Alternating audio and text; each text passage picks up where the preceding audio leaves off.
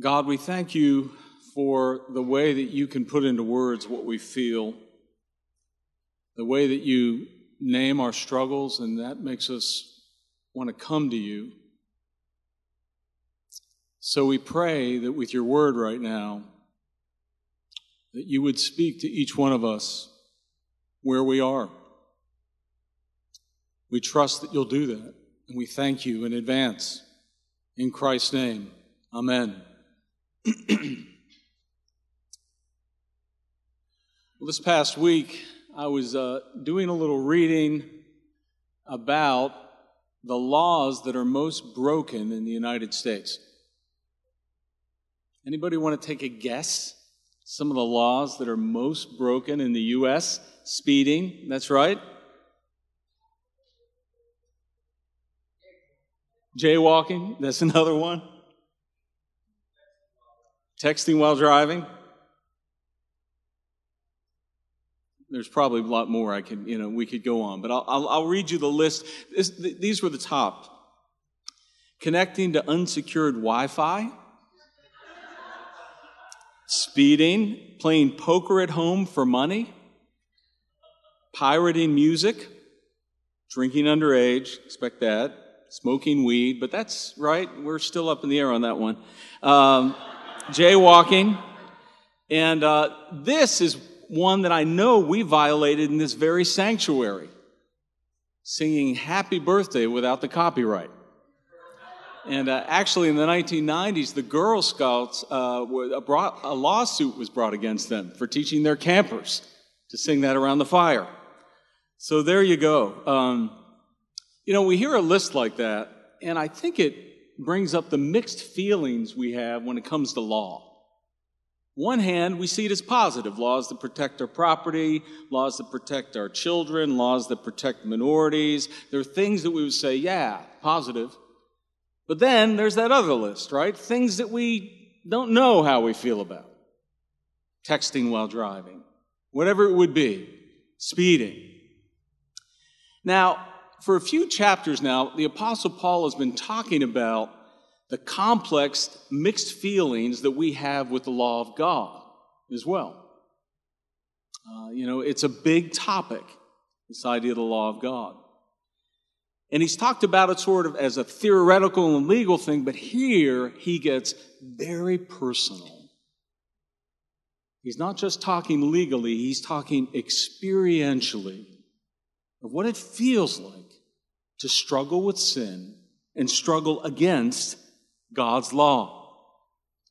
You heard it read, For I do not do the good I want, but the evil I do not want is what I keep on doing. And then later he says, It's like a war is going on inside of me. And for any of us here, and that means all of us here, that have ever struggled with a vice, a life controlling addiction, an habitual sin, you know the ache, the groan, and the pain that he's talking about. That thing of the very thing I hate to do, I keep doing. I mean, it speaks really to where we are. Now, you can learn nothing from your sin, or you can learn a lot from your struggle with sin. And God would have us do the latter. He would have us learn from our struggle. And so there are two things that I would like us to learn as we look at this passage. One is understanding the struggle with sin, and the second is undermining the struggle with sin. So, understanding the struggle, undermining the struggle.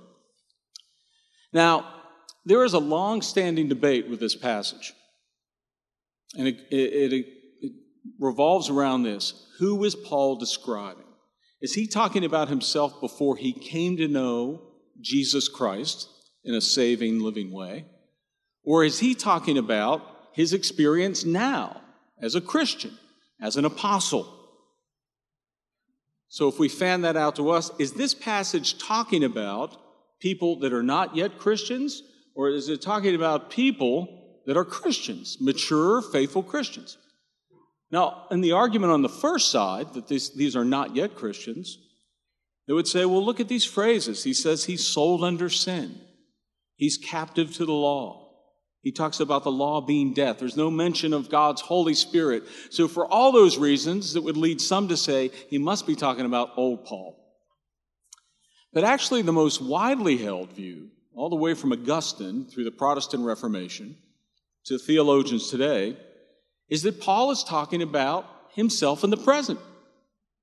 He's talking about Paul the Apostle and the Christian.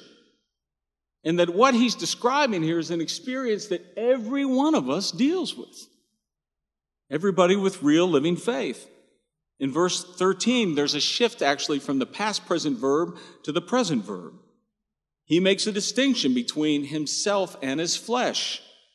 And then he says, Deep down, I desire to keep God's law in my inner being. And that means something I think very important.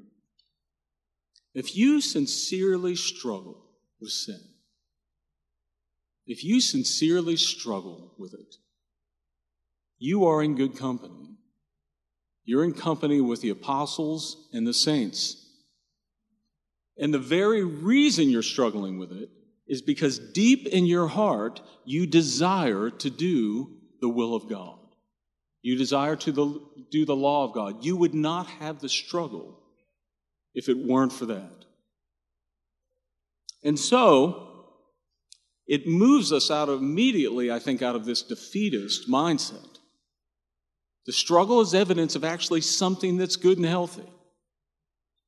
But what's to blame for the struggle? And now this is where he gets into this extended discussion about the law of God. Now, he's talking about the Old Testament law, the Hebrew law of God, and I've mentioned in the past there were three types of law in the Old Testament. Now, some of you know this. What was one type? Religious, ceremonial law. That's right, the offerings and the sacrifices. And there was another form moral law. We're going to get to that. And then there was the civil law. That was the law that governed Israel. Now, we would say the ceremonial and the civil, uh, they no longer apply to Christians today. One, because Christ fulfilled the ceremonial law. He was that final sacrifice. He was the one that made us clean. And because there's no longer a theocracy, the civil law doesn't apply. Now, we can take principles out of Israel's civil law and use them. In fact, there are many things in our law system today that I think are indebted to that. But at the same time, the one he's talking about is the moral law. So he's saying, is the law of God, the moral law of God, is that the blame for the struggle? And I think he, you know, he puts his finger on a question that all of us do. It's a tendency we have, right? To blame not ourselves, but the thing. You know, we eat too much dessert and go, I hate dessert. You know, we say, I don't, I don't hate that I'm gluttonous. I hate dessert. Or we work way too much, too many hours, and then we go, I hate, not my workaholism, I hate work. We end up hating the thing. And in our culture, it's very common where people will say, you know, if we didn't have these rules and commandments in the Bible, people wouldn't feel so guilty and they'd be happy. Why do we got to have those things? Or can't we just bring the ones that are affirming? And in those cases, it's blaming the law itself instead of where it rightly deserves, and that is sin. So Paul answers that by saying, By no means. The law is holy, the law is righteous, and the law is good. It's not the law's fault. And this is the thing the law of God doesn't cause sin. Rather, it does two things. The law of God recognizes sin for us, and it reveals sin in us. The law of God recognizes sin for us, and it reveals sin in us. Now let's look at those two things. Verse 1, Paul says, Yet if it had not been for the law, I would not have known sin. Now we can think about the analogy of the laws of our land. As Andrew mentioned, tomorrow we'll celebrate Dr. King's birthday. And you could think about the civil rights laws that he worked for and others worked for. And what was the result of those laws? Well, on one hand, those laws restrained racism and prejudice, but they didn't just restrain, they educated. And so people could be able to recognize those things. The law brings light. The book of Proverbs would say that the law is a light and a lamp, excuse me. It's the perfect way of love. One of the effects of sin is our minds get darkened. I mean, maybe you've had this experience before, right? Where you, you, you act out in some way and you're like, what was I thinking? I remember talking to someone who's really close to me, and uh, they were driving down the highway, and they got into this sort of altercation with someone else in a car. And uh, they got so angry, yelling at this person. They said literally, I forgot where I was. And I forgot there was anybody even next to me. Right? Sin has a way of darkening our mind, losing our mind, so we need outside help to recognize things. This is what God's law does for us. And so Paul responds to that with a second, by no means. The law didn't cause the sin, but he goes further. He says it was the sin producing death in me, not the law producing death in me. And it's through that law that sin became really, really sinful. So the cause isn't a law of God in us, it's sin that lives in us. That's the problem. We got this thing living in us called sin. And the law of God has another purpose. It doesn't just light, but it functions like a mirror. Theologian John Calvin would say the moral law has three things. It's like a lamp, we talked about that. It's like a halter, it restrains evil in society. And the third one is it's like a mirror, you know, like one of those cosmetic mirrors. You know, not the, not the, when you get up close and you go, wow, that's really my face. Or, you know, maybe we could put it in this way. It's like watching, have you ever watched like a, a non or an old movie that wasn't made for HD on an HD TV? Especially if it involves like, like Back to the Future too. And you look at it and you just laugh. You can see like the makeup lines, right? And you can see how everything, for the law does that to us. As we look into it, it begins to show us things about ourselves that normally we wouldn't see. And so Paul says, For I would not have known what it is to covet if the law had not said, You shall not covet. But sin, seizing an opportunity through the commandment, produced to me all kinds of covetousness. Now, Paul is saying two very important things here. One, he's saying that the law of God reveals not just sinful action, but sinful desires. Now, he mentions the Ten Commandments. And the one he focuses on is the last one, thou shalt not covet. If you think about the first nine commandments, they're all pretty visible. You know, meaning uh, sinful things that we say, taking God's name in vain, uh, bearing false witness, dishonoring parents, or sinful things that we do, killing, adultery, stealing, but you get to that 10th one, and that's, that's the hook right there, because the 10th one is about desire. It's wanting something that I have no business wanting. It's covetedness, and that desire is what leads to the act of coveting. And that's the one that Paul said did hit him. It did him in. You know, Paul would say that he felt pretty good about himself. The word he gets is, I felt alive.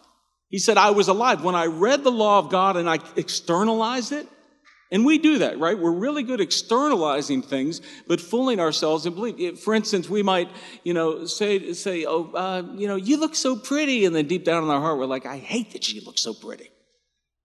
You know, or, you know, hey, that was a really great idea you brought, you brought in the staff meeting. We're deep down, we're like, I hate that they always have the good ideas. Right? We live in this sort of duplex where we're externally righteous, but inside we got a graveyard. You know, moral religious people, but inside it's like a tomb. And the apostle Paul says, I felt pretty good about myself. I was moral. I was a Pharisee. And then I got to that 10th commandment. And the law all of a sudden ripped open my heart and I saw my desires for the first time. And it's so important that sin, or rather the law show that part of us because that's where we begin to change. I mean, it's not so much the external stuff, right? It's the idols of my control, my manipulation, my obsession with wanting to be liked or to prove myself. It's when the law gets in the desires when we really can begin to grow. And this is what Jesus Christ taught us. When you go to the Sermon on the Mount, he basically takes the moral law of Moses and he says, Let me drive it to its intended destination, your heart. And he begins to say things like this Yeah, you shouldn't murder, but you know something? When you hate someone, the seeds of murder are really there. Or he would say, Yeah, you shouldn't commit adultery. But when you lust after someone who's not your spouse, or maybe you know you want to appear attractive to someone who's not your spouse, or all those different desires, it's the seeds of adultery. And so Jesus on the Sermon on the Mount is getting at the level of our desire. And the reason that's so important because if that doesn't happen, you kind of live in this no man's land. God's grace is never so sweet because you don't need it that much. I mean, you know, that's the thing about like self righteousness. If you live just on the externals of behavior, you know, you'll sing Amazing Grace and go, I don't know what's so amazing about grace. You know, maybe as we were singing that song, that old hymn, you heard that, that, that word worm. Now, as modern people, you know, and I don't love that word worm, but the point is, as modern people, we're just like, worm? You know, we don't want to think that I'm a wretched person. And yet we get to this place where we have to understand that. So he tells that us, says the law does that, but the law does something else. The law itself actually provokes sin. Now, maybe you've seen these studies before where they'll put a hidden camera in a room with a bunch of people and they have like a box on the table that says, do not open. It's really funny to watch these things, you know, because they, then they'll let different people in and some people sit there and look at it. And, you know, it, there's just this percentage of people that always lift it up. They have to look, right? We see this in our kids, you know, if you if you kids in your life, you know, especially when they're toddlers and you say don't touch this and they'll actually look at you and smile. Right? You know, what's going on there? They can't even really talk and there's something very deep going on, right? The whole psychology. St. Augustine, uh, this was a big part of what sort of brought him into true faith. It revolved around the fact that when he was a teenager, he and a bunch of buddies went out and stole a bushel of pears. They stole the pears, and they didn't steal the pears because they were hungry. He said, We actually took them and we threw them to pigs. But we stole them because they weren't to be taken. Listen to the quote, he says.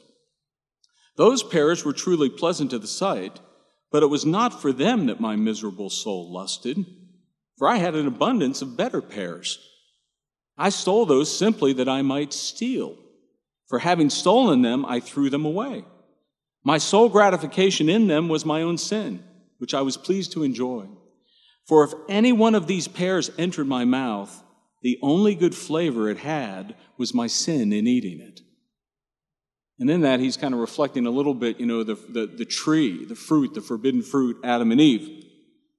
The book of Proverbs will say that uh, stolen water is sweet. There's something about the law that sin will exploit it and we actually get provoked.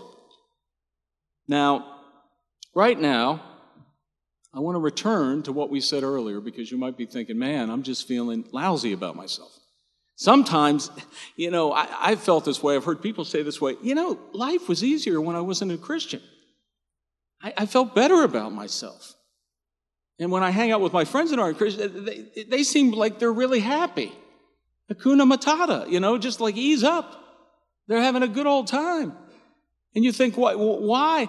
Listen, it's because the Spirit of God is in you.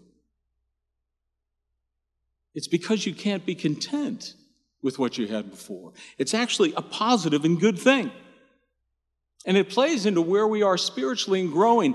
The point is this unless the law does its work on you and I, we will not grow spiritually. It must, we must let it, or you will plateau. We were at winter term this past week, and the topic is sanctification. Duke just did a great job. And someone asked the question what about when you spiritually plateau? You just kind of like this. Maybe you felt that way for years.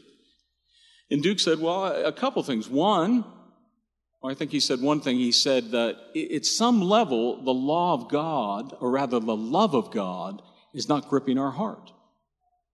Right? The long grace of God is not gripping our hearts, so we're plateauing, but there's something even before that. The law of God is not pricking your heart. It's not pricking your heart. So if you're spiritually plateaued, you have to ask yourself, am I, have I found a way to kind of keep God's law here? and then I have this life that I'm living. Or maybe it is, no, I'm well aware of all the bad stuff I'm doing, but you haven't laid hold of grace. And so you find yourself in this cycle. But you and I need to go to that place where we trust that God, like the book of Proverbs says, wounds of a friend can be trusted. That the wounds he brings are for our betterment. And we have to get to that place. Paul cries out, Oh, what a wretched man am I. Have you ever said that? Or the book of James, where James says, Weep, mourn, and wail over your sin. Have you ever wept, mourn, and wailed over your sin? Or Jesus in the Beatitudes, right? These are the blessings. These are the happy is the person. Happy is the person that mourns over their sin. It's that person that the grace of God begins to taste sweet. So let's move to the last thing. We're going to just take a little bit on this because Romans 8 is all about this. But to finish it off, undermining our struggle with sin. First of all, we begin to undermine it with a proper self understanding. Paul says, So now it is no longer I who do it, but sin that dwells in me. Now, you may have heard that and said, Is Paul just excusing himself? Just justifying himself? You know, sin made me do it, the devil made me do it. Well, it's clear he hasn't because we just heard him basically opening up his heart. He's not making a comment about responsibility, he's talking about identity. Identity. The Christian gospel teaches that if you become a Christian tonight, or if you are a Christian, you will be born again. You will become a new creation. The old has come, the old is gone, the new has come. The other language, it says there is an old self and a new self. The old self is described like this in the book of Ephesians Put off your old self, which belongs to your former manner of life, and this is the old self, is corrupt through deceitful desires. And so, on one hand, you shouldn't be surprised that you get this junk in your head and your heart. You know, I, I, I will say for years, because I have a proclivity toward a guilty conscience, and a conscience where I would just like, you know, it's part of my compulsivity. And, uh, you know, and even just the presence of a thought that wasn't godly would immediately make me just feel like terrible. And then I read that way wait a second. Yes, there's a part of me that is corrupted. Don't be surprised. You know, yeah, there's this part of you that goes, man, oh man, how could I have said that or done that or thought that? But guess what? If you're a Christian, that isn't who you are anymore. That's not the dominant. It's, it's a residual effect. Paul is saying that person is there, but he's saying, in fact, he externalizes. He says, I didn't do it, but sin did it. That person that was me, but it's not me anymore. The new self. And then it goes on in Ephesians to say, Be renewed in the spirit of your minds, put on the new self created after the likeness of God in true righteousness and holiness. We are new creations in Christ, made in righteousness and holiness. That is the self that dominates for the Christian. So, a proper self understanding will help you with your struggle with sin. You'll begin to understand where is it coming from? Well, I know who I am. Uh, Meg and I are rewatching the Lord of the Rings movies. And last night we watched The Two Towers. And, you know, I love what Peter Jackson does with the, the character Gollum. And I don't know if you remember that scene, but you know, after the master Frodo is nice to Gollum, he, he, he calls him by his real name, Smeagol. And he's like, Whoa, I was a person once, not just this creature. And it softens him up, and he goes through this battle between himself, right? Where he's like, you know, fighting with this, the, the one, the mean side of himself. And he finally says, Go away and never come back. You know, go away and never come back. And by the third time he says it, it's gone. Now, unfortunately, if you know the movie, it returns. But the point is, Jesus Christ says that on behalf of believers to that old man, that old self. You know, you're no longer in that place. We, we need to understand who we are as we struggle so God's enemy doesn't gain more ground. But lastly, we have to rejoice in our deliverance. Paul says, Who will deliver me from this body of death? And this is where I think you and I typically stop. We're struggling with our sins and the things that eat us up, and we just go, Who will deliver me from this wretched state? And we stay there. And Paul doesn't stay there. He moves on to go, Thanks be to Jesus Christ who delivers me. He moves on to faith, which means when you and I are struggling, even in the midst of the struggle, right after you've struggled and fallen, whatever it would be, we have to be making that profession of gratitude. It's key to actually moving ahead in the struggle. We have to be able to say, even as I struggle, thanks be to God that I've been delivered. And the Son of God lives in me. And as chapter 8 will tell us, that we are super conquerors in Christ. As we were uh, ending winter term last night, or rather, I'm sorry, on Wednesday, uh, where Duke ended his lecture was, you know, just so encouraging. It stuck with me this week, where he said um, two things. One is the struggle will not go on forever.